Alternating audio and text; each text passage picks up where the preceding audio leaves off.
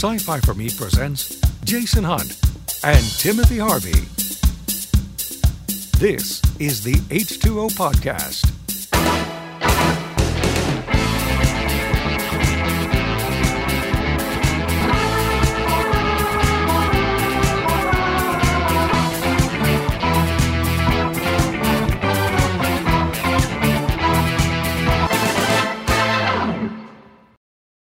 Hello, everyone, and welcome to this edition of the H2O podcast. My name is Jason Hunt. And I am Timothy Harvey. And look, we've got both microphones working from the very beginning. I'm proud of myself. I hit all the right buttons. Do we? Are we sure? Yes, well, and tonight I have I have my my little tiny my little tiny Sith lightsaber which I can turn on, but it it it won't turn off. So the power of the dark side, Jason. Once, you let it in, you can't get rid of it. I know, right? I'm just gonna do. That I'm just. I'm just gonna wave it in front of the camera for the rest of the night, and that'll be my my contribution to the show. right? Sure. All right. Sure. All right. Welcome everyone, and thank you for joining us. It is May the fourth, and for some generations, it is considered Star Wars Day, even though we know that really Star Wars Day is May twenty fifth. It's not as alliterative. I know, I know, but still, hmm. for for those for those who know, you know, it's it's one of those things. It's just like It's not as nifty a marketing tool. that's true, that's true, and Disney doesn't own anything that we say tonight. However, if they'd like to buy us, they'd—they'd like to ma- they'd like to lay a claim on. Did you see that? yes, I uh, I was very amused. Um, there are a handful of of uh, accounts I follow on Twitter that are in the legal profession who do First Amendment law, and uh, so they were just like, "Okay, folks, let me explain." Disney What- can say this all they want, but Well, and I, I get what they were trying to do. I you know they've got this. it was just poorly. It was just really poorly worded. it well, was- it, it was the marketing department got clever. Yeah. And the legal department came in and said, "Oh, wait, wait, wait, wait, wait, wait, wait, wait, wait, wait, what, what, what, uh, what, what, uh, yeah, you got to do all of this." And the marketing department goes, "Okay, um, legalese translated into marketing speak," and just really botched the whole thing. right, I and mean, you they actually made needed a big mess. translator to get between the two Yeah. because uh, uh, there's a lot less Latin involved in marketing uh, at this point. So it's it's one of those things where I'm sitting there going, um, okay, I I get it. I know what Disney's trying to do here because they have they have a thing and they're going to try to, you know, they're they're going to promote their channel and it's a it's a rights and permissions thing and and and I, you know, yeah. But to see the internet blow up over it. well, and there's another thing that, that that you get to find out that's been very entertaining over the last couple of years as as um, the internet, of course, has turned into a million experts, most of which are not experts in the field they're discussing. Oh, sure. It's been it's always very very fascinating to sit the people who have watched a few episodes of Law and Order think they know how the law works, and and it's like any field, folks. Uh, it's the same reason that you would not go to uh, your dentist to get your uh, pancreas removed. Um, you would not go. Wait, what? To, I got to cancel my appointment next week. I was going to say, you got to make sure you double check. You know, you wouldn't go to your vet to uh, uh, get your leg replaced. Um, things you just, you know, you, there are specialists in certain fields, and, and in the law and in uh, like any any field, there's all kinds of specialty. Trust me, folks. I, as much as I love Law and Order, and I'm old enough to remember when it was brand new and watch it religiously, like a good chunk of the country did. Um, it's not a good legal education. No. So um, nor nor is nor nor are shows like The West Wing poli- good political education. No, there's there's a difference between entertainment and education. Uh, and trust me, uh, it costs an awful lot more to go to a specialist school uh, to for law or medicine or pretty much anything than it does to sit down and uh, pay your cable subscription. But Not you know, although, it's you know, it, it's like anything else, though. Social media makes everybody an expert in everything. I mean, you know, Right. The the same people who are experts in epidemiology on Twitter are suddenly experts in law on Twitter, and they're experts in Well, and then and the other thing, yeah, the reminder, of course, is that just because you're an expert in one field does not mean you're qualified to speak to another field. Because there are many, many great uh, uh, folks in the medical field who haven't studied law, and a great many lawyers who haven't studied medicine, and, uh, and a great many people on social media who haven't studied either one. Exactly, but they have an opinion, and Oh, uh, yes. the reminder, folks: um, not everything you hear on the internet is, in fact, entirely true. You know, I forgot that this was this was a an M&M's container. Little mini M&Ms came out of the hand of the pommel See, of they even own the See? chocolate now. I know, right? Even own the chocolate. Mars, M&M Mars, made in China. Well, that's where you. Uh, it, it would cost two or three Oh. times as much. What? What's this? hey, look.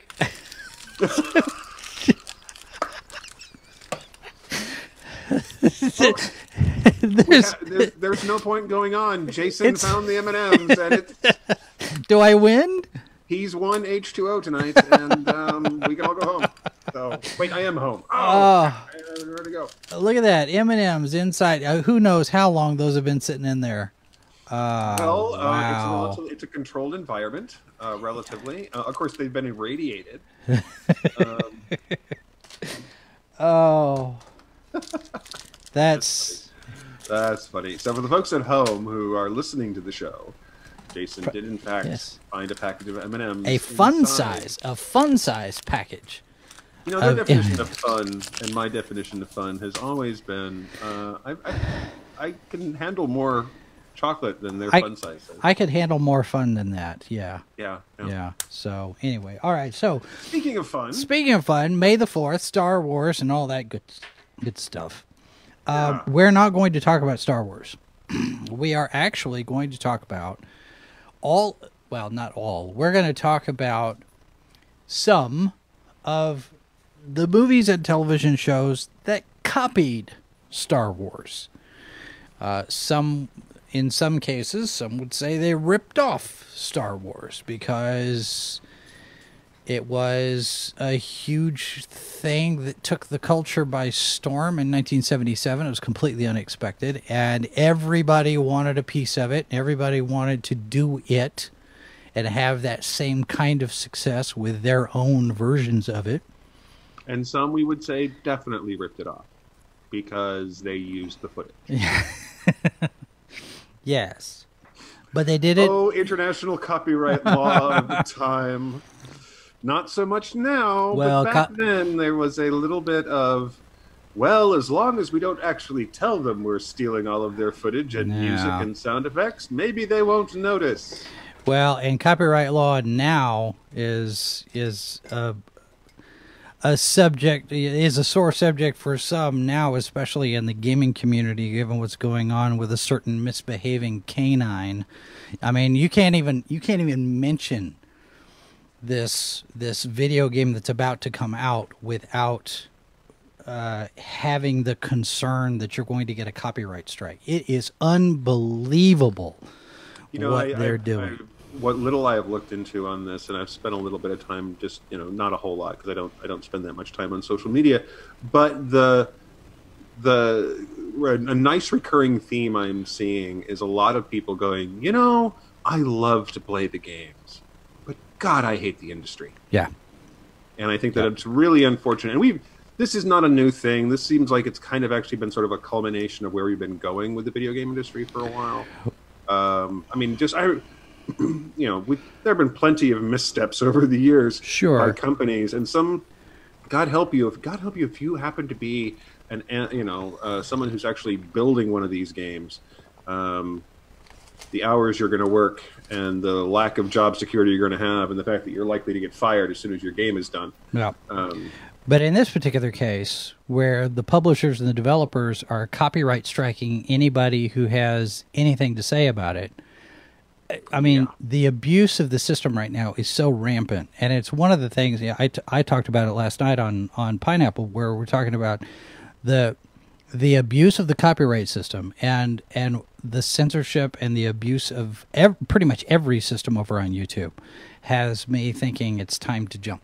It's time to jump ship. We're going to do our own thing, and we'll talk about that at a later thing. Maybe on 225. So tonight, Star Wars ripoffs, Star Wars copycats. And I guess where do we start? Well, I think there one we can start with one that, that might upset some people to look at it this way, but it's fair because it was admitted and it was really sort of the plan, and that is Battlestar Galactica, the Who- original TV, the Glen who, Larson. who admitted it? Uh, pretty much the studio at the time. They wanted to make their own Star Wars. They wanted to make their own. You know, they and I'm not talking. They're you know, this is this is a fairly logical thing. So you see somebody doing a successful thing, and you want to do your own version. Right. Uh, and in many ways that's what they were doing. Uh, and there's a certain amount of you know the while there was a certain amount of mormon theology that was baked into it because of course the creative team behind it um, it has some of the same mysticism as star wars. It has uh, a han solo and a luke skywalker character to some degree. You can find a lot of analogs in there Sure. especially when you look at the original uh, you know the, the first few episodes of the show and the original you know the recut movie and all these things and how these things were originally laid out you know they there's some definite um, continuity lurching from the original things we saw in Battlestar Galactica and then pretty much what the series came to be known for. Well, and you know what? You know why that is? Is because it wasn't supposed to be a TV series in the first place. Right. Um, it was originally conceived, conceived and and uh, according to something that I had read, Glen Larson said that he had had this idea as as far back as I think 1968, something called Adam's Ark. And the original idea for the show was that Earth was destroyed and humanity had left the planet and gone looking for some haven and new place to live. And that eventually became what we know is Battlestar Galactica. And that was the result of, like you said, the, the studio says, hey, what do we have? Uh, but the original idea was not for it to be a series. It was going to be a, uh, a, a collection of made for TV movies, which is why the, there's a disjointed feel for some of those episodes, especially when you look at some of the cast, because they weren't supposed to be there. right, right. So, Well, yeah. can- some of you can see in the production design. Um, certainly, there's there's uh, echoes of Darth Vader's helmet in the Cylon design. Mhm.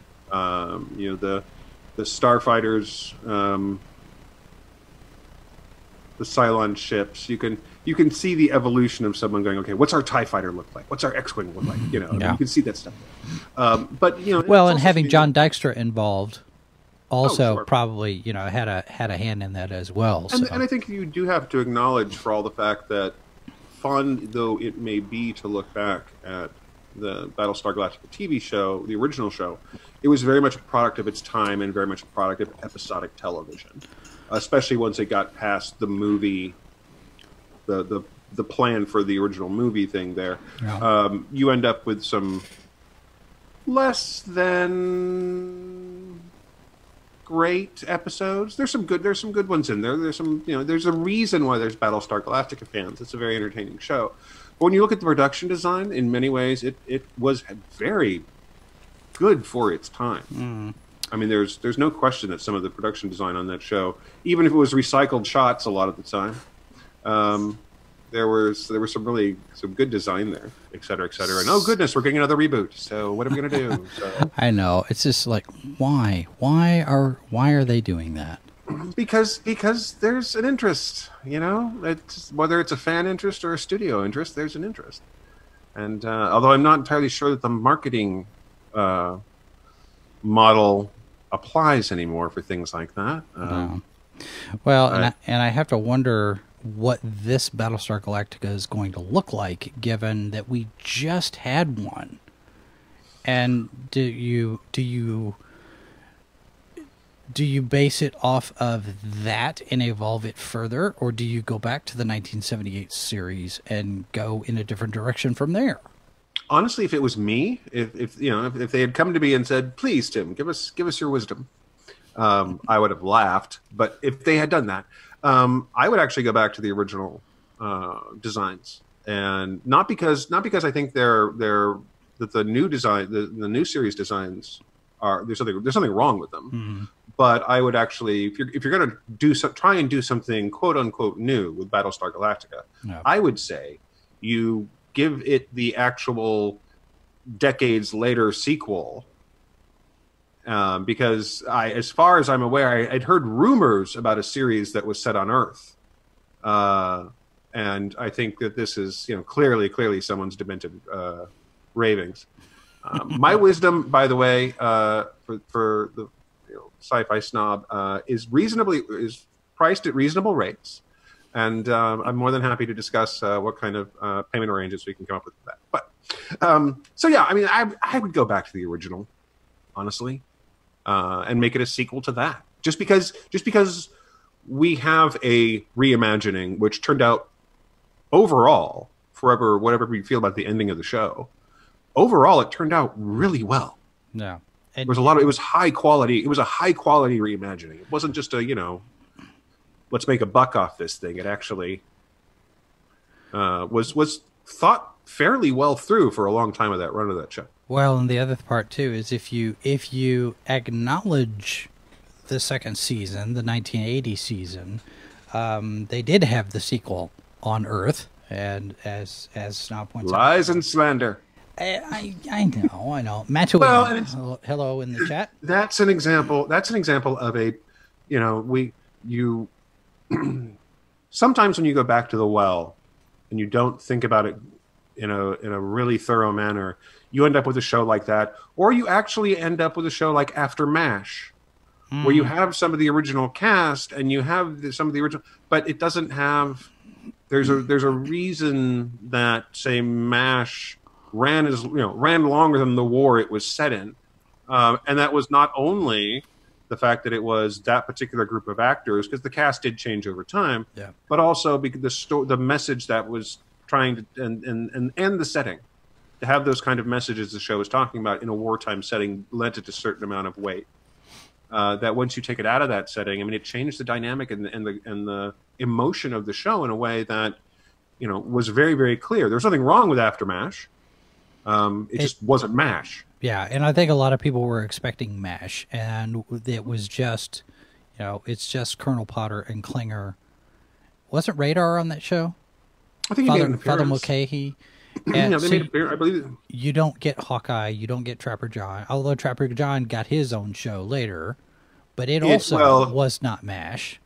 Right, but Um, at least that show basically Time dilation. it let you it let it be this is the character from that, but we're not leaning on that. Yeah. and here of course um, the the 1980 series really wanted to be chips in space Well, and I think I think one of the problems that Galactica 80 had was the fact that ABC didn't want to spend a million dollars an episode again. And Wow. that really cut into what they were able to do with that show.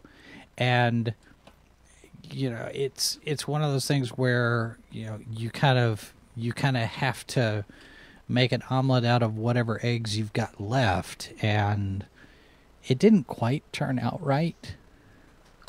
didn't But- quite is is a kind Uh, series of words you put together there. There are certain pieces of Galactica 80 that I think are fun and and imaginative. Um, not Well, a lot, that- but you know, that's why i'd say you would pick it up. You would actually go if you want to if you're going to make a new version of battlestar galactica go back to that mhm. and and do that kind of thing. We've talked about it before.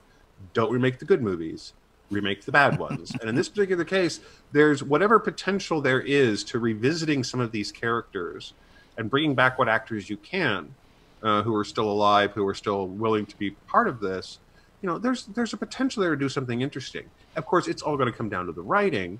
And in a case like this with Battlestar Galactica, whatever version you do, you have to commit to the special effects. Yeah. Um, I mean, it's a Well, it's- and now it's easier to do than it was back then. So, Sure. you know, Sure, you just, you don't have to build models, but there's no question that that there is a budgetary requirement to these things. And uh, can you imagine Starbuck in command of the of the Galactica?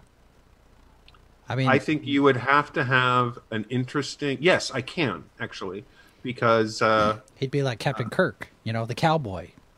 Well, no, because at this point he wouldn't be the cowboy, and the, and that's part of the story is why Yeah. he's not the cowboy anymore. There's there's one of one of your writing arcs right there is to Sure. explain how the the Maverick became the you know head of state or the or the the commanding figure instead of the the hotshot. So that could be interesting. And what you would do here's the clever thing. This is this is where you throw the money at me, uh, studios. Um, you cleverly cast some of the char- the actors from the reboot Oh, as charac- new new characters, completely new characters uh huh. in this show, uh, with no relation to the characters they were playing in, in the new Battlestar Galactica, and don't just talk about it. Just do it. Don't don't make a big deal. Just here they are, and this person is playing. You know, um, because you know these you know, these are actors, and they can play the part. So do it. You know, That that would be rather clever, I think. I think so. Yes. So, all You right. So, royalty checks to. yeah, no kidding, right? All right. So, so besides Battlestar Galactica, because we we could talk about Battlestar Galactica all night, but that's that's just one example because they actually got Yeah. sued by George Lucas in 1980, I believe, Mhm. because you know you've copied Star Wars, and and the suit never went anywhere. But there were other other shows, other films that aped Star Wars. Um, one of the ones that I was thinking about uh, yesterday doesn't really copy Star Wars so much as it steals elements from Star Wars, and that's Battle of the Planets, because uh, it was a re-edit and Americanized version of Gatchaman from Jap- from Japan anime show, and it was later re-edited as G-Force, depending on which you know which generation you're in. I watched it as Battle of the Planets.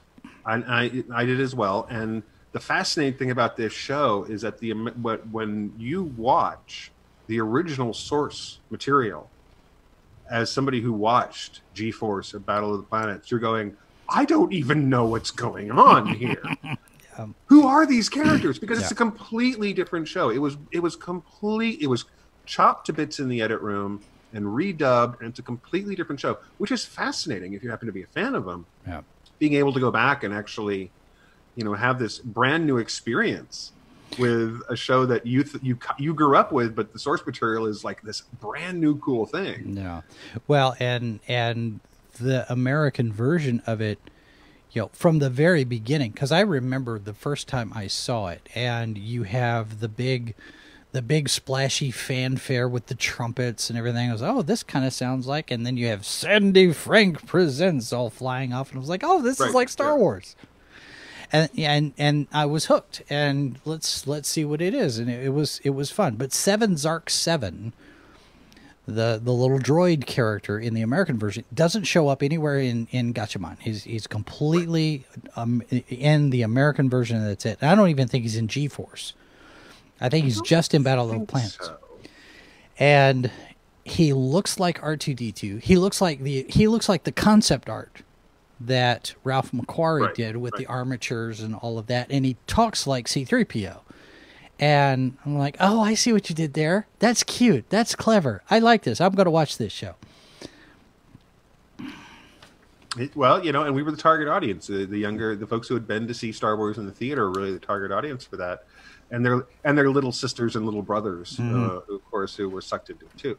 So there's, I mean, there's a lot there that that show owes to, and it was it was a, a want in the audience for more of that kind of thing. Star Wars was such a big hit. Um, and you know, other studios dived into that as well. One of my, I have a personal fondness um, while recognizing it is not a great movie for Battle Beyond the Stars. Yes.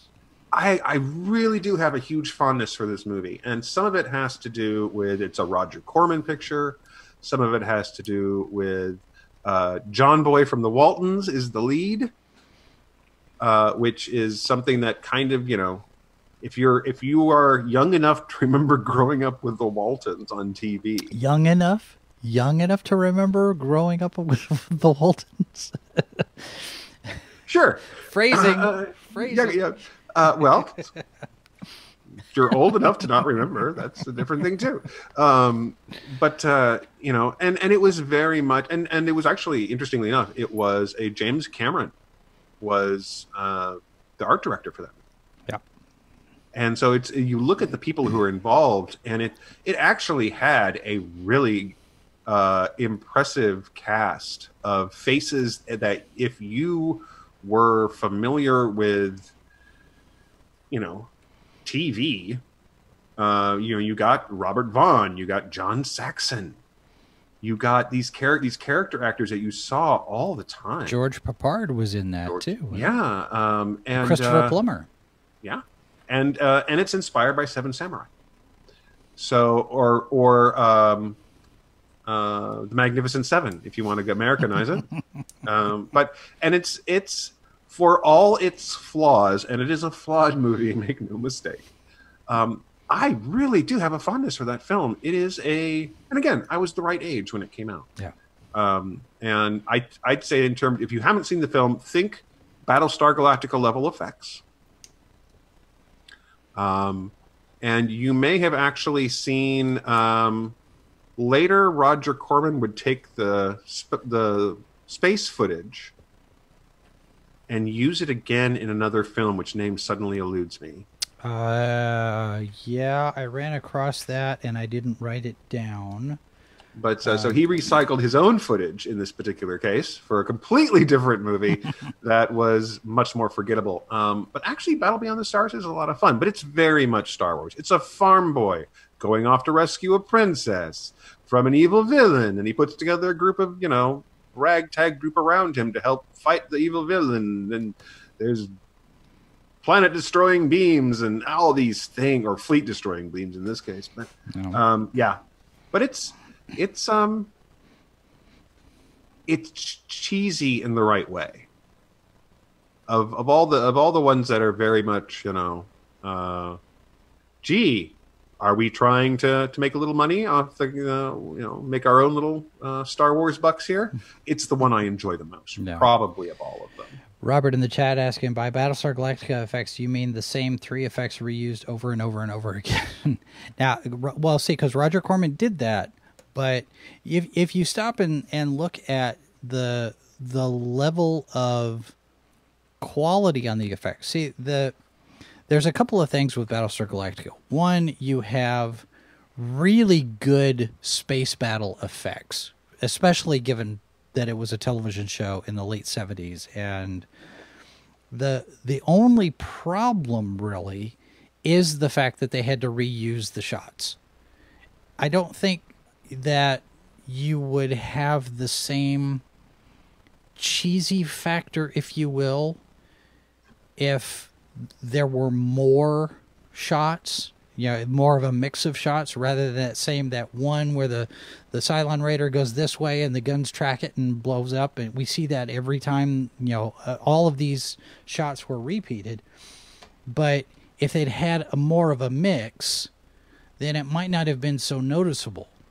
Um, but you even saw the same shots in Galactica 80 that you saw in the first season. Well, So- but it, yeah, to give it to give it credit, it's not as bad as V the TV series, where we watch the same shuttle shot. I think two or three times every episode, either flipped or sometimes upside down, sometimes color inverted, sometimes turned at slightly at an angle. You know, it's just like okay, it's the same shot, guys. Well, and you know, it's, it's one of those things. It's a stock shot. I mean, Star Trek Two, most most of the sh- well, all of the shots of the Enterprise leaving dry dock Sure. were all recycled from from Star Trek: The Motion Picture. But considering how much footage they actually shot of those particular shots, you could actually pull stuff that didn't necessarily Yeah, look like the same shot. Um, I think that the no, I would say with Battle Beyond uh, Battle Beyond the Stars, uh, the best of the Battlestar Galactica stuff, the the stuff really early on in the show's run, where they weren't super recycling quite as much. Um, and again, you had people like Cameron were doing art direction on that, and it also helped that you actually had James Horner on the score. hmm So it actually had it music wise, and people forget sometimes that the, the the the quality of the music actually goes a long way for some of this stuff. That it actually made, especially as a as a kid watching it in 1980, um, it was kind of you know it, it gave you that feeling, that exciting you know feeling. And of course, I was a little bit geared for this sort of thing because it really does kind of evoke some of the science fiction serial stuff back of the the you know the old Flash Gordon and Buck Rogers stuff from the the you know 40s and 50s. yeah. Well, Um, plus you know we had we had just started, you know, with Doctor Who here in the United States, and the special effects for those were not great. Um, you know, They did have more budget on Battle Beyond the Stars than the BBC generally spent on Doctor Who. Yeah, but you know, we were used to that. It was like, oh, okay, well, this is what it is. This is this is you know, we fill in the blanks of what it's actually supposed to be, and we just watch it for what it is, and we enjoy it that way. And it's it's one of those that, um, you know, you're you're you're willing to forgive a lot of flaws in that time period that nowadays I think maybe people, you know, the young ones, the young uns aren't willing to forgive those flaws. They look at those things and think, "Oh, well, that's just Well, in in fairness to the time, um, if we had had the, the those kind of effects back then, uh, we would have probably have been uh, just as unaccepting. Um, we have to, you know, we have to acknowledge that those effects just weren't available to us at the time. Yeah, and Uh, Matt, Matt Twain, to your your point about Star Trek: The Motion Picture, it, it would have been thirty minutes shorter without all of the shots of the Enterprise. You have to remember too, and I don't know how old you are, but for Star Trek fans who had spent a, decade with reruns, and you know, I guess you could equate it to Star Wars fans going 30 years and thinking we're never going to get another one again. And here we are 10 years, we're never going to get any more Star Trek. It's all done and over. And now suddenly we're getting a movie. You you have to because the Enterprise was just as much of a character as Kirk and Spock and McCoy and all the rest of them where you have to show off the new model on the screen and the big reveal and everything else. I mean, it's it's a payoff. On on one hand, though, it is what the terminology uh, is scenery porn. Well, and there's some of that there. But also, again, if you this is one of those things you and I have talked about this before. The director's cut, for all the fact that it is, uh, you know, it's actually shorter, I think. it's slightly shorter, but it's also re-edited. Yeah. So uh, those scenes are still there, and that scale ends up being um, tighter, uh, and you still get that that epic scale of the the of seeing the ship for the first time and and getting you know the new design and all the different things. But it also flows better, and it's one of the things that you know we've recommended the director's cut of Star Trek: The Motion Picture a lot because it's really really good. And Star Trek owes its big screen debut essentially to the success of Star Wars. No, because Paramount at the time was in the process of developing the Paramount Network, Paramount Television Network, in the mid 70s. You know, uh, UPN was not a new idea when it came out. And they were, I think, you know, scripts had been written for Star Trek Phase 2, and they were starting to cast. And uh, suddenly there's this thing in the theaters called Star Wars, and Paramount says, "Well, what have we got?" And so then Star Trek became a series of movies because Star Wars was such a success. So, you know, Well, and- and especially if you'd looked, if you'd seen some of the original production design, redesign ideas for the Enterprise, uh, some of which have made their way into things like Discovery and Mm-hmm. Picard as, as ship designs. Um, um, Ralph McQuarrie did some of those uh, Yep. production designs. We could have had a very Star Destroyery Enterprise uh, if his if his designs had, had gone ahead the way that they were looking at. And so, you know, there's it, there was a definite influence. And again, you know, it was such a huge success and such a big surprise that it was a huge success. Mhm. That the idea that that folks wouldn't try to take some influence from it, you know, and of course they would. Of course they would. Um and Star Trek fans would have gritted their teeth and fallen in love with the new ship anyway, because you know.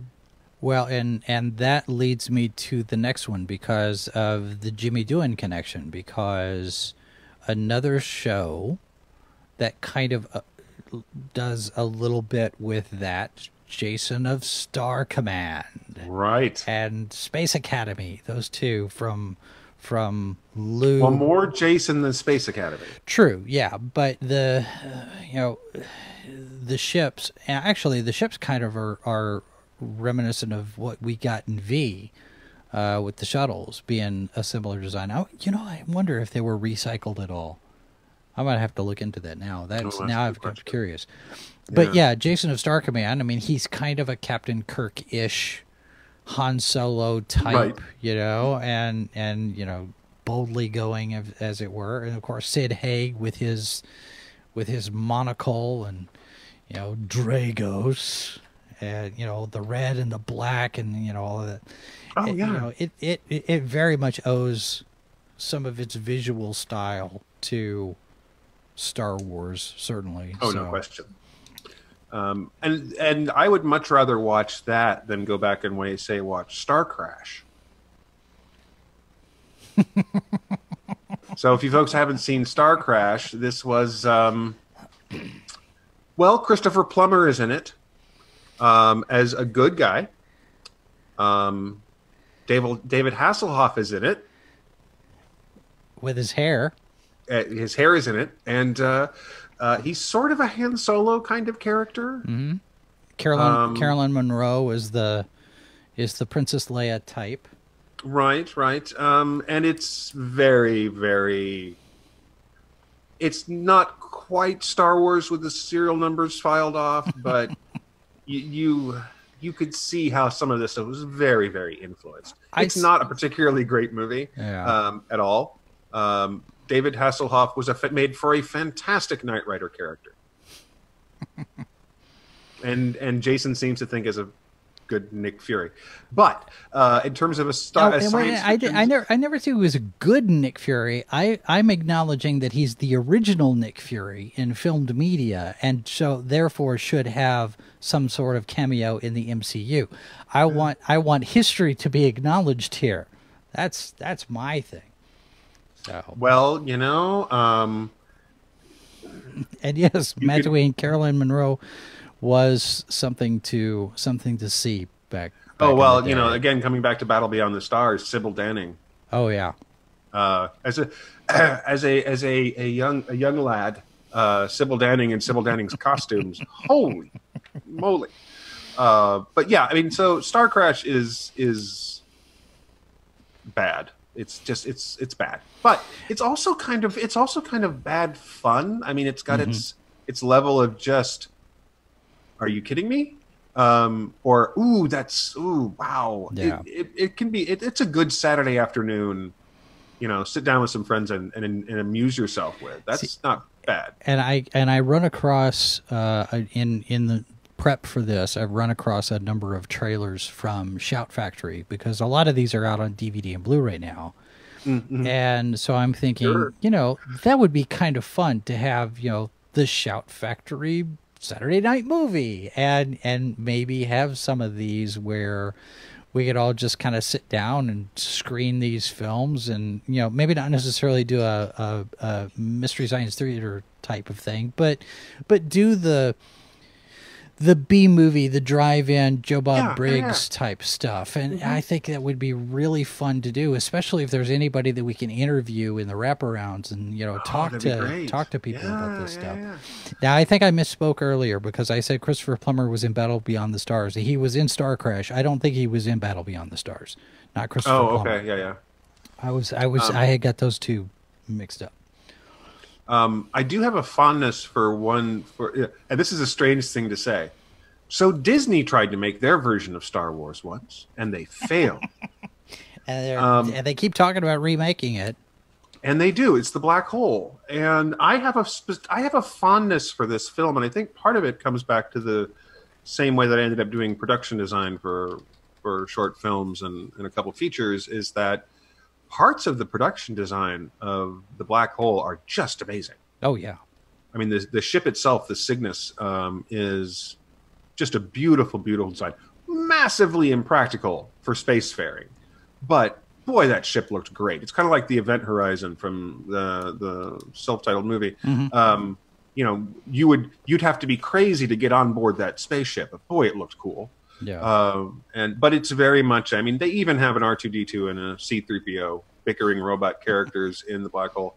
Um, it was Disney's first really adult science fiction movie, and it's surprisingly violent for a Disney picture. yeah. Um, uh, well, let me let me qualify that. For the time, it was surprisingly violent. It's very bloodless if you look at it now, but it's for the time, and we we got we got disembowelings, we got lobotomies, we got uh, just some really brutal um, concepts being put there in what people were thinking was more of a children's film, but it was definitely not written as a children's film. No, no. Um, and and if I remember right, it was the it wasn't it their first PG live action film. Yeah, yeah, it was. Yeah.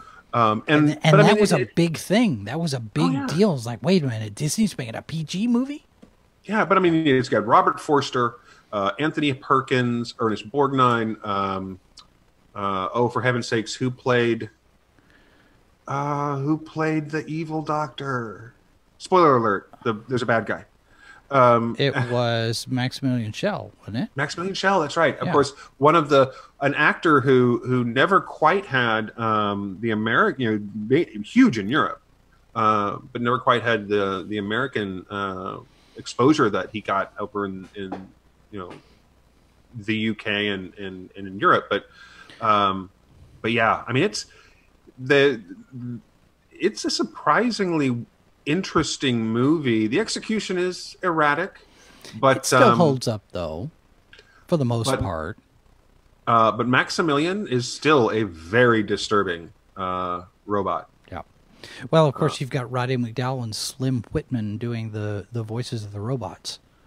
Yes, That's not yes. a if that's not a diametrically opposed combination. I don't know what is. You know, And I tell they ya, were going I used- Abbott and Costello there. I owned the action figures, Yeah. so I uh, I was quite content uh, to uh, to buy uh, the action figures for those. Uh, I had Bob, and I had uh, Vincent, and I had Maximilian.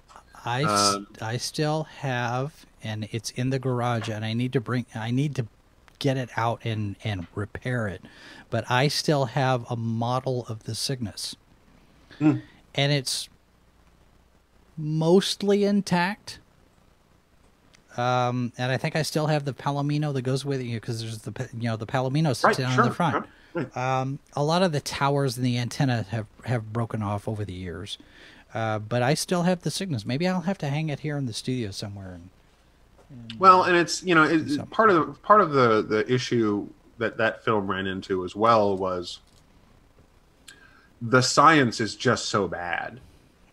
It might as well be fantasy fantasy science. well, it's Disney. Uh, well, yeah, but even so, I mean, uh, so the, the I think one of the things that we keep hearing about a remake, which on one hand, there's so much potential in the original that part of me wants one, just because it's we talk about remake the the films that didn't quite work or the bad films, and but part of me is like, boy, if you guys get this wrong, I'm going to be peeved. well, And I shall, given I shall write a sternly worded complaint. Yes, I shall be very put out. Uh, well, and given given the fact that we have so many, um, so many remakes and reboots and relaunches and whatnot that have gone wrong. Right. There's reason to be concerned. But but then you look at something like um, you know the the reimagining of Battlestar Galactica, where so much thought actually went into it that even when it didn't work, they at least were making a uh, you could tell they were making a serious attempt. And and and Robert, um, Event Horizon, which we're also getting a remake of, uh, or a TV series, supposedly getting a TV series of Event Horizon Really? um, the the concept of what Event Horizon is a remake of, or a reimagining of, or a prequel to. There's the the the Warhammer uh, 40k folks who would sit there and say, you know, this is clearly set in the same universe. There's arguments to be made it's set in the Hellraiser universe, uh, and that it's actually uh, clearly. Uh, uh, the the it's a it's a Cenobite at the end. I mean, there's all kinds of fa- for all the for all the facts that that director, Paul W S Anderson, is responsible for some let's say less than grand um, video game movies. well, doesn't Hellraiser just cross over into everything? Well, yes. If you peel back the if you peel back the the top layer of all things, Pinhead stares back at you from beyond.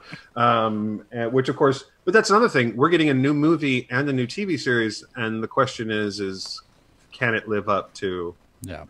You know, if nothing else, the first two movies in the series. Um, there were a lot of fantasy films that actually borrowed a lot from. Hello, hello, Moira. Um, welcome, Cat. Um, that borrowed a lot from Star Wars. You had uh, Krull, Yeah. which I I swear I I've been like hearing it. we're getting a remake of that. I you know I heard that at one point. I don't know that uh, anything is is happening with it. Um, it it would be fun to see someone Maybe. do that. May, if you- uh, well, and it goes back to your point of it's got to be done right. And if you're going to do something like that, you know there is definitely a chance that you're gonna get it wrong. Um, Well, and there are folks who are. This is this has been referred to uh, the Sci-Fi Channel, the Sci-Fi answer to Heaven's Gate, which I think is harsh. I think that's harsh. Um, it is a.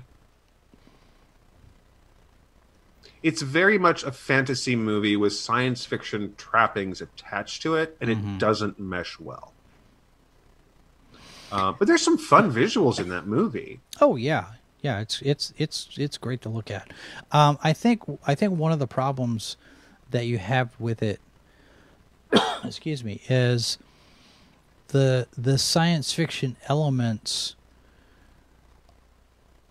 When you say they don't they don't mesh well, I think they're not blended. It's it's like okay, we're gonna do the fantasy quest movie for a while, and now we're into the swords and lasers and ray guns and pew pew, and now we're back to the fantasy, and now we're back to the to the ray guns and and spaceships, and it, there was no there was there was no mix. It was it we were doing one, and then you're doing the grafted other. Yeah. on. It really Yeah. felt like it was you're in two different genres. Um, and it, it- in, in all fairness to to a great fondness I had for it when I was younger, that's a massively impractical weapon. I mean, you think if It's you if you ever sat It's a if you ever bladed boomerang, there, that's all it is. yeah. if you ever thought that a lightsaber is in some respects not the most practical of all weapons, um, we have, and you have not seen Krull. Let me tell you, But there, it there are more practical. practical Cool. Oh, of course, it's a rule. It's definitely It's a, a, rule. it's a cool throwing weapon. star. It's a throwing star. It's a it's a laser firing boomerang throwing star. Yeah. Think of all the things that can go wrong, and they surprisingly don't. But uh, you wouldn't necessarily want them to. Uh, it, film would be film would be over really quick. Flip, flip, flip, flip. Ah! Boom. Oh, the hero's dead. Oops. Uh, Robert says Krull reminds me of a Nazi haunted castle in Hungary story. Can't remember the title. Does that sound familiar to you? Nazi hunted. Are you thinking a real place, Robert? Or are you thinking haunted of castle in um, Hungary? Or oh, are you it, yeah, think- it could be. I could. I, I. I think I misread that. It could very well be. He's talking about a real place.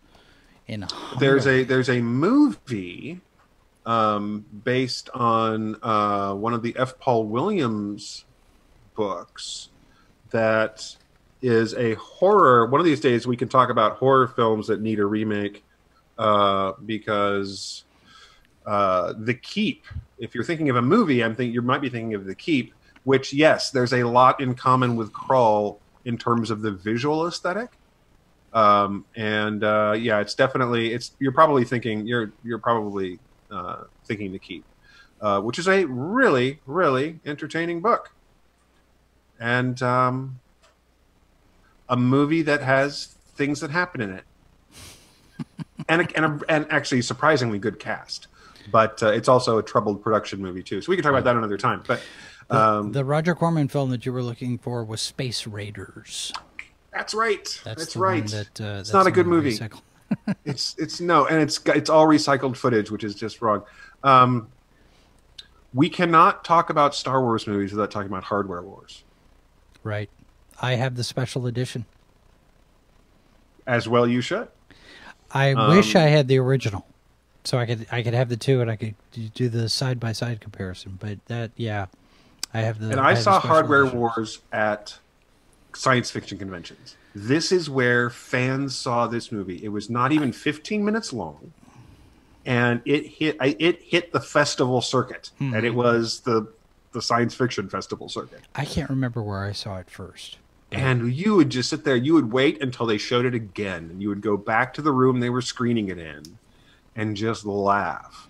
And there were a lot of little spin-off kind of things like like Thumb Wars and things like that. But the granddaddy of them all was Hardware Wars, and you just—I mean, it was Well, and the fact that they got Paul Frees to do the the voice track, you know, that would be like getting Tom to do it now. You know, get Tom to go, ooh. right, right. I just had a little light go off right atop my head. you? I don't know if you, you saw. really? It's out of the hmm. frame. It's out of frame. You can't see it on camera. Yep, yep. Mm-hmm.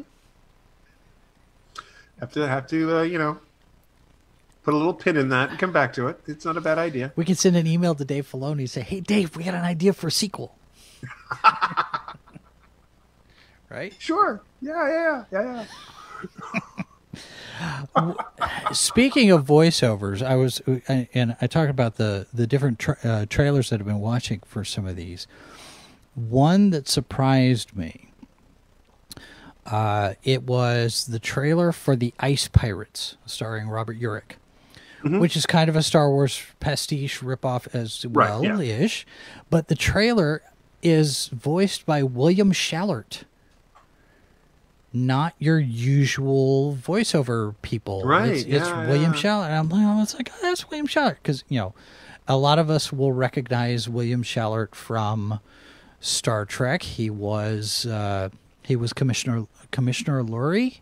Com- he was he was the officious administration government type that was in charge uh, that Kirk ran into with the trouble with tribbles. He was the Right, right. he was the the bureaucrat. Um, he was also uh, on the Patty Duke show, the dad on the Patty Duke right, yeah. show. And, you know, he's Right. done a number of things, you know, besides that. But that's uh, that's generally where people will re- will recognize him. And I thought that's odd to hear him doing that because he doesn't have the voice for a voiceover. You know, you, you expect the voiceovers are the big, rich, deep, booming. Right, sure. You know, you know or I mean, Orson Welles did the the trailer for Star Wars. You know, so it's it it was very odd to hear that. But Ice Pirates is another one of those where And I, that's actually I, got, I have a real fondness for that movie. know, Um, it's got its issues. There's no question. Um, what movie doesn't? Besides Back to the Future, Well, Casablanca maybe. Casablanca, yeah. In the Big Sleep, although the Big Sleep does in fact have someone who no one can explain how they actually died, not even the writer. But that's not a bug. That's a feature. Well, and I would say that the that the only issue that Casablanca has is the fact that letters of transit didn't actually exist. They weren't a thing. But if you subs- if you substitute in your head a passport, it works. So that's my head canon. There you go. Letters of transit were the secret code word for passport. Well, any film, any film where you can definitely, all these years later, find a use for shocked, shocked I am. Here are your uh, winnings. yes. Claude um, Rains, ladies and gentlemen, Claude Rains was an absolute treasure in every movie that he was in. If you mm-hmm. have not, if you have not Round up the enjoyed the power of. Claude Rains, uh, not to mention, of course, he was the Invisible Man in the original classic Universal picture. Yes. Um, and it is unfortunate that he is not or he was not around to see the Elizabeth Banks one because I think he would have been very very entertained. um, but uh, um, there's sort of a snake eating your own tail here. One that we have to talk about: Message from Space, Ah, yes. Yes. Um, which I had. I was reminded of this one when I was looking at these the ones that were out there. I have seen this film, but it has been a few decades, and now I have to watch it again. uh, because uh, Kinji uh, Fukusaka, Fukusaku, um, who did Battle Royale, is what, what a lot of modern audiences will know, um, was actually an inspiration for Lucas when he made Star Wars. And so it's almost he inspired Lucas, and then Lucas made Star Wars, and then Message of Space kind of became his Star Wars, and it's. Uh, but I recall being very confused by this movie when I watched it when I was a lot younger. It's a it's a dense plot, um, but uh, um, it's definitely a Star Wars visuals kind of inspired thing, and it inspired a TV show. It got its own spin off. So um, yeah, I mean, you know, it's uh, there's certainly one of the things that that you know, while Star Wars definitely had its inspiration in some of these samurai films, um, it also kind of looped back around. So I thought that it was a kind of a nice little touch that the inspiration got to do his own version. Um, but if you look at some of the stills that are online, you're like, wait a minute. I know what that production design reminds me of. Well, and there were a lot of these where the sets were recycled from other from other uh, productions yeah. and other things. Um, one that we haven't talked about yet, Flash. Flash was not inspired by anything. Flash sprung from the the the the ether all on its own um, through the power of, of Brian Blessed, Queen, and Max von Sydow. That's what happened there. Um, That was such yes, a no, the- fun movie. well, and that version of the film really, I don't think would have happened unless we got Star Wars. And No. there's a certain level of leaning into the pulp, uh, the leaning into that kind of serialized sort of thing that they did with the that, that we really got Flash Gordon and Buck Rogers back Yeah. in in the days of the theaters. My father and I were just talking, uh, and he was saying that he is actually because you know Netflix and Amazon and all these things. He's actually been going back and watching some of these old school uh, serialized Mm-hmm. things and just amusing himself greatly. Uh, See, and that's the- a that's a whole other thing where we could get into some of that stuff because a lot of this stuff's now in the Oh. public domain. well, you could and, you could you find know. the original Captain Captain uh, Marvel movie Yeah. uh, movies. Uh, so these are all serials. You know, the uh, uh, Commander Cody. You can find Uh, um, Rocky Jones Space Ranger. Yeah, you can find uh, uh, there's Captain America serials. There's the old Batman serials. Um, certainly, there are um, a lot of things that were, again, to modernize. They're a little quaint, Yeah. but remember that you were watching them in ten minute bites or less in the movie theater every week. I just Um, I just had a brilliant idea for a feature, Mrs. Boss. The Sci-Fi for Me VHS theater. And we do little little video effects on our title sequence. You know, the little roll and stuff. All right. Sure. another another pin, another pin on the board there.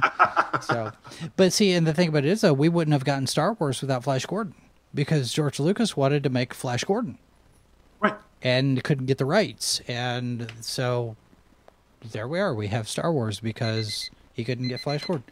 Hey, this actually.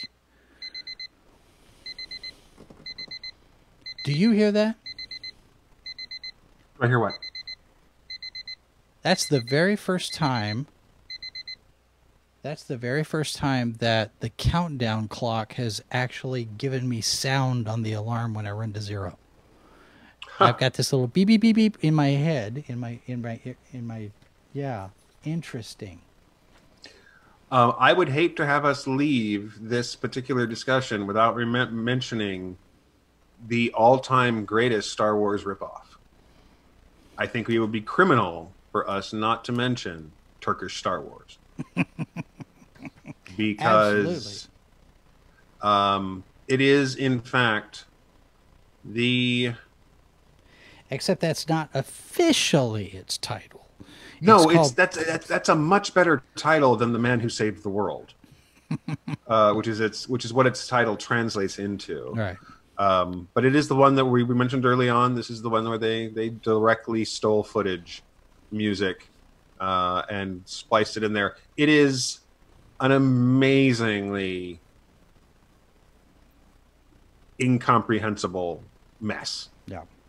Um, but uh, you know, it's proven to have surprising popularity with folks who want to see something that is an entertaining disaster.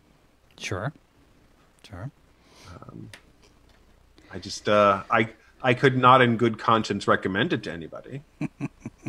Uh, unless unless you want to play a drinking game and you don't mind alcohol poisoning.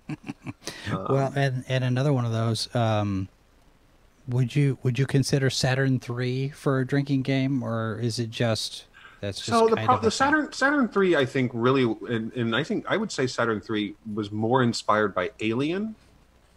Okay, It yeah, was trying to do it was trying to do a more a more science fiction version of Alien as opposed to the more because an Alien in many ways is a horror film in a In science space. fiction setting. Yeah. You know, it's a haunted house story. Um, and uh, Saturn three, I think, tried to do that without the aliens. Uh, and Yeah, you know, they just did the Mad Robot. well, and and Harvey Keitel, because folks, I hate to break it to you, if you put Harvey Keitel in a movie, he's not going to play the good guy. Harvey Keitel is not built to play the good guy, or he's not placed to play a, a noble good guy. Let's anyway, he can he can play a, a broken good guy. Sure, because I was about to say Life on Mars. You know, he's playing. Well, and Gene Bad Hunt. That's that's Bad different Lieutenant, Bad Lieutenant is actually I mean it's a rough movie. Yeah. um, but it's actually he's he does brilliant work in it. Uh, and uh, and I'm actually a, a big Harvey Keitel fan, but he's one of those characters. If he shows up in your science fiction film, or your or your your your thriller, odds are good you should run because Harvey Keitel is going to do bad things to, you know, Farrah Fawcett. No. Um, Now, uh, what the last one that I've got on my list, and I don't think it quite fits. I think it's more of a Mad Max pastiche. Is Megaforce, which I believe maybe what maybe I I want to say it was Persis Khambatta's last film. It might have she might have done one more past that, but I think that, I think, it was her last correct. one.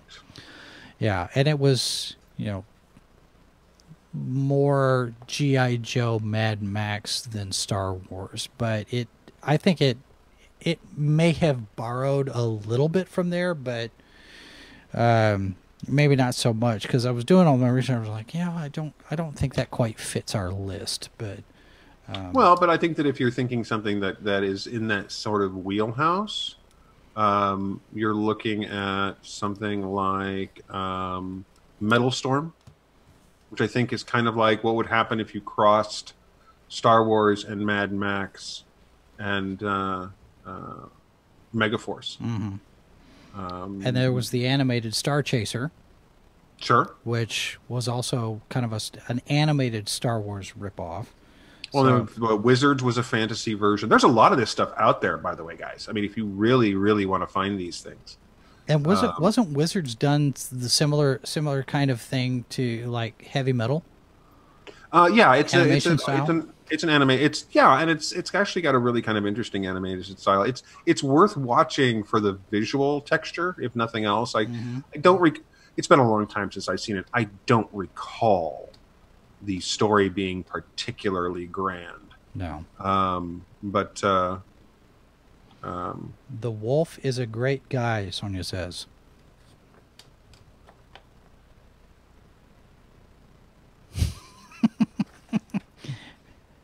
Sure, Sure. if you're ma- if you're making if you're making a Harvey Keitel reference, it's it's going past me. Uh, but uh, that's okay too. Um, but yeah, there's there's there's a lot of stuff. If you're a Star Wars fan, you know, and there's a lot of stuff out there that that is inspired by rip, rip off can be a harsh word, Sure. but some of this stuff is just fun. Yeah. Um, it may not be good, um, or certainly not good compared to Star Wars. we need we need to we need to investigate a B movie night type of feature where we can screen Yeah. some of this Yeah. stuff. We need to look into that. So, I should Um, actually, Robert- email. Yeah, Robert, I will. I will. I know that, like I said, my dad and I were just talking about this, so I'll touch base with him and see where I can find some of these old serials for you because I think some of this stuff you do have to go out and pick it up from, like, uh, you know, it's out. It's some of it. A lot of it's out on DVD. Well, Uh, and if you have a Roku device, uh, we have run across a number of channels that are putting out uh, a, a lot of this stuff on, you know, like classic Western channel, or Right, you know, it's right, like sure. those, like those, you know. Here's the easy listening channel, and here's the jazz channel, and here's the samba channel. We've got these classic. This is classic horror channel, classic science fiction channel, and, Right. and you know it's very generic, but there's a lot of public domain stuff uh, because uh, I, I think at one point we had talked about the Desert Island Film Library, and I Mm-hmm. a lot of titles from that library on these channels. So you Right, know, right. the last woman on Earth, you know, the head that wouldn't die, those kind of things, right? which, uh, if you haven't seen the head that wouldn't die, folks, I I was I was entertained. I mean, I'll, I'll if nothing else, I was entertained. Yeah. Uh, Robert says Rise of Skywalker is B movie Star Wars. B movie Star Wars with a bigger budget.